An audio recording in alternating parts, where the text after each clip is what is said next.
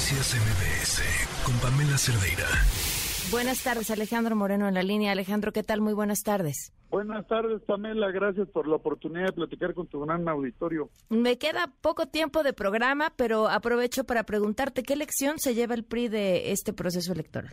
Bueno, lo fundamental es que se puede ganar, que vamos siempre en una coalición, va por México fuerte y sólida, que tenemos que aprender de lo que no salió bien. Tuvimos un buen resultado, ganamos de manera clara, de manera contundente en el estado de Coahuila por más de 25 puntos. La coalición Va por México ganó los 16 distritos locales.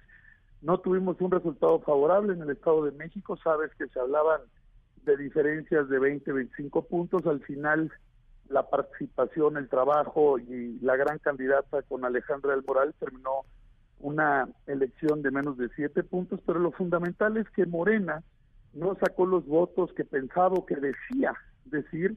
Tú sabes que si suman los votos de Coahuila y el Estado de México, Morena tiene más o menos 2.4 millones de votos y el PRI tiene en la elección de Coahuila y el Estado de México 2.3. Entonces, estamos bien, estamos en, en, ese, en esa fortaleza y dejar claro que el 68% de los votos de esta coalición en estas dos candidaturas las impulsó el PRI. Es un gran reconocimiento a la militancia, al PAN, al PRD, a Nueva Alianza, al Estado de México y trabajando fuerte, Pamela.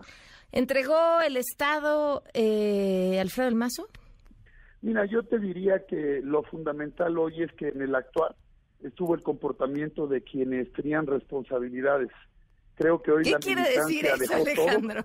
Estuvo el PAN, estuvo el PRI, estuvo el PRD trabajando fuerte y obvio, está claro que no hubo un compromiso como militante del partido porque en el caso de Coahuila el gobernador Riquelme con responsabilidad cuidando y respetando la ley tuvo una participación política abierta y clara.